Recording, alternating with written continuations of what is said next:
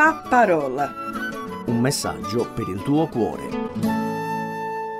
Cari amici in ascolto, sono molto contento di essere anche in questa occasione in vostra compagnia e vi ringrazio anticipatamente che mi date eh, tanti minuti della vostra pazienza e della vostra attenzione. Sapete, ho pensato in questi ultimissimi giorni quello che a volte avveniva quando ero piuttosto giovane. A volte si incontravano delle persone per la strada con un blocco notes in mano e ti fermavano per farti delle domande ed era un cosiddetto sondaggio.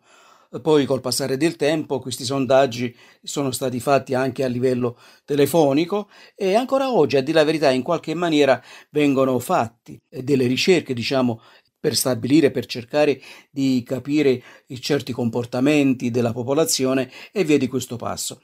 Ma mi sono chiesto allora, e se oggi facessimo noi un sondaggio un po' diverso, diciamo, per esempio, se io chiedessi a voi che siete in ascolto, e naturalmente le vostre risposte non le posso ascoltare, posso soltanto immaginarle, se io vi chiedessi qual è secondo voi il peggiore degli handicap dei nostri giorni, Immagino che magari qualcuno di voi potrebbe pensare, beh, forse il peggiore degli handicap è la cecità, quindi non vedere. Qualcun altro potrebbe pensare la sordità, il mutismo. Qualcun altro forse potrebbe ancora pensare la distrofia muscolare, la sclerosi multipla, il ritardo mentale. Certamente sono handicap abbastanza gravi, visibili. Tutti questi handicap in qualche maniera vanno a toccare, come dire, l'aspetto fisico oppure psichico dell'essere umano. Poi mi sono ancora chiesto, in questo ipotetico sondaggio, se facessi vedere ai miei ascoltatori, alle persone che ho intervistato, se gli facessi vedere un video di un giovane, un giovane eh, religiosamente equilibrato, cioè non un fanatico, una persona che fa della religione la cosa, come dire, giusta, equilibrata della vita, fisicamente perfetto, integro, direi atletico, un bravo ragazzo, onesto, dotato anche di una mente brillante e avente, perché no, un bel conto in banca con diversi zeri? Beh, io penso che pochi di voi penserebbero che questo giovane che ho immaginato in questo momento possa essere affetto dal peggiore degli handicap, perché eh, questo giovane, abbiamo detto, non sarebbe né cieco né sordo né muto e via di questo passo. Eppure, pur non avendo questo giovane nessuno di questi segni vistosi dell'handicap, questo tipo di giovane, che però è gravemente handicappato, esiste. E ne troviamo un esempio lampante nella Bibbia, nei Vangeli. E il caso che, di cui vorrei parlarvi è nel Vangelo di Marco, capitolo 10, dal versetto 17 a 27. Io da questo brano leggerò dei versetti, voi tranquillamente a casa vostra potete poi leggervi tutto il brano.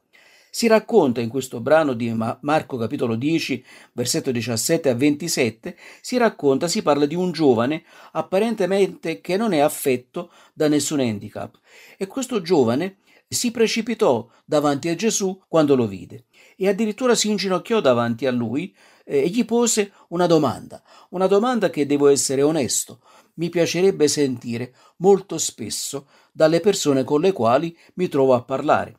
La domanda è riportata nel Vangelo di Marco, capitolo 10, versetto 17. Questo giovane disse a Gesù, Maestro buono, che cosa devo fare? E sottinteso, io cosa devo fare per ereditare la vita eterna? Questa domanda, come vi dicevo, mi piacerebbe tanto sentirla molto più spesso. Sembra una domanda, come dire, giusta, legittima, ma in realtà sostanzialmente non è corretta, perché questa persona pensava di poter fare da sola qualche cosa per essere salvato, quando nella realtà non poteva fare assolutamente nulla per avere la vita eterna. Almeno questo è quello che si comprende molto chiaramente dalla Bibbia. Però la cosa interessante, Gesù non si mise a fare una polemica sterile con questo giovane, anzi intavolò un serio dialogo con questa persona per fargli notare che cosa? La sua impossibilità, cioè la possibilità di quella persona di ereditare la vita eterna come un premio, come un merito. Allora Gesù cosa fa? Per farglielo capire chiaramente, gli citò alcuni comandamenti. Come voi sapete i comandamenti erano dieci. Gesù gliene citò soltanto alcuni, come dire di carattere pratico, in modo che davanti alle cose pratiche lui potesse rendersi conto di quanto era fallibile. Allora leggo dal Vangelo di Marco, capitolo 10, versetto 19. Gesù disse, tu conosci i comandamenti, e gli cita questi. Non uccidere, non commettere adulterio, non rubare, non dire falsa testimonianza, onora tuo padre e tua madre. Questi non è che sono i comandamenti più importanti, lo sono tutti, però Gesù gli citò questi che hanno una valenza molto pratica. Ora, questo giovane, nel sentire questi comandamenti, se si fosse esaminato con serietà, con onestà, prima di rispondere a Gesù, si sarebbe accorto quanto era fallito completamente. Invece cosa fa? Si gonfia di orgoglio e di delusione. E disse a Gesù, vi leggo la risposta di questo giovane. Leggo dal Vangelo di Marco, capitolo 10, versetto 20. Questo giovane disse a Gesù, Maestro, ma tutte queste cose io le ho messe in pratica fin dalla mia gioventù, le ho osservate fin dalla mia gioventù. In altri termini, è come se questo giovane avesse detto a Gesù, Maestro, mi stai deludendo. Da te mi aspettavo qualcosa di diverso, qualcosa di più alto. Mi aspettavo una specie di undicesimo comandamento e non la solita tiritera di comandamenti vecchi e arcinoti. Questi comandamenti li conosco, li ho messi in pratica. Non mi hai dato quel qualcosa in più che mi aspettavo. Allora Gesù, ripeto, non entra in una polemica, ma mette il dito nella piaga toccando il nervo scoperto di questo giovane, toccò il suo invisibile ma grave handicap, che era un vero e proprio idolo. E sapete qual era questo idolo? L'amore per il denaro. Infatti Gesù gli disse, qui vi leggo dal Vangelo di Marco capitolo 10, vi leggo il versetto 21, Gesù gli disse, beh, se la mettiamo su questo piano, allora ti manca una cosa. Vendi tutto quello che hai, dallo ai poveri, e così avrai un tesoro in cielo. Poi vieni e seguimi. Gesù lo mise, come dire, davanti al suo punto dolente. E parecchi anni dopo, circa 30 anni dopo, l'Apostolo Paolo, toccando di nuovo questo argomento e scrivendo a un suo giovane collaboratore che si chiamava Timoteo, leggo dalla prima lettera a Timoteo, capitolo 6, versetto 9 a 10, l'Apostolo Paolo così scriveva: Quelli che vogliono arricchire cadono vittime di tentazioni, di inganni, di molti desideri insensati e funesti che affondano gli uomini nella rovina e nella perdizione. Infatti, diceva ancora l'Apostolo Paolo, l'amore del danaro è la radice di ogni specie di mali e alcuni che si sono dati all'amore per i soldi si sono sviati dalla fede e si sono procurati molti dolori.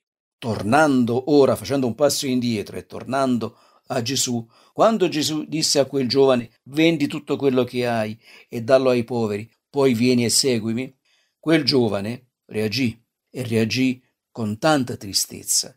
Infatti nel Vangelo di Marco, al capitolo 10, versetto 22, è scritto che quel giovane fu rattristato dalle parole che Gesù gli disse e se ne andò addolorato perché aveva molti beni. Evidentemente in quei suoi beni quel giovane aveva messo il suo cuore, ne aveva fatto il suo Dio, gli davano un senso di stabilità, di sicurezza, di benessere. Non si rendeva conto che in questa maniera non poteva assolutamente seguire il Signore Gesù. In quei beni che aveva, questo giovane aveva messo il suo cuore. Ma Gesù, in uno dei suoi insegnamenti, aveva detto di non farsi nessun tesoro sulla terra, perché sulla terra ci sono i ladri, la tignola, la ruggine. Oggi noi diremmo sulla terra ci sono i ladri, i truffatori, eh, la borsa che crolla, l'inflazione che sale, la svalutazione. Farsi un tesoro terreno è estremamente pericoloso. È molto, molto più saggio e meglio avere Cristo come tesoro nella propria vita. Tornando quindi al discorso che Gesù fece con questa persona, Gesù aveva dato degli insegnamenti molto validi su questo argomento. Infatti Gesù, vi leggo dal Vangelo di Matteo al capitolo 6, versetto 21, Gesù disse di non farsi tesori sulla terra perché dove c'è il tuo tesoro, lì ci sarà il tuo cuore. Quindi se il tuo tesoro è terreno, il tuo cuore rimane là. Se il tuo tesoro è Cristo, allora il tuo cuore è in Cristo.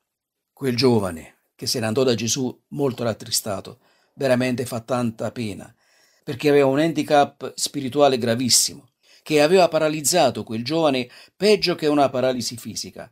Infatti la salvezza, se tu confidi in te stesso, nella tua bontà, nella tua onestà, nelle tue ricchezze, nella tua religione, non ti salveranno mai, perché, diceva l'Apostolo Paolo, è per grazia che siete stati salvati, mediante la fede, e questo non viene da voi, ma è il dono di Dio, non è per mezzo di opere, affinché nessuno se ne vanti. Così scriveva l'Apostolo Paolo nella lettera agli Efesini al capitolo 2, versetto 8 a 9.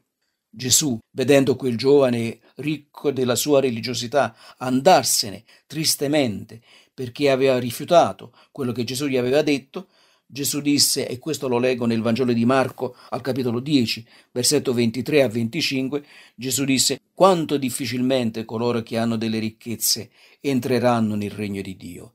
È più facile addirittura per un cammello passare attraverso la cruna di un ago che per un ricco entrare nel regno di Dio. I discepoli di Gesù avevano assistito a quella conversazione che era avvenuta in pubblico e rimasero stupiti perché loro pensavano che una persona, essendo ricca, poteva fare tante elemosine. Facendo tante elemosine era più facile essere salvato e allora si chiesero: ma allora chi può essere salvato? Così è scritto nel Vangelo di Marco, al capitolo 10, versetto 26.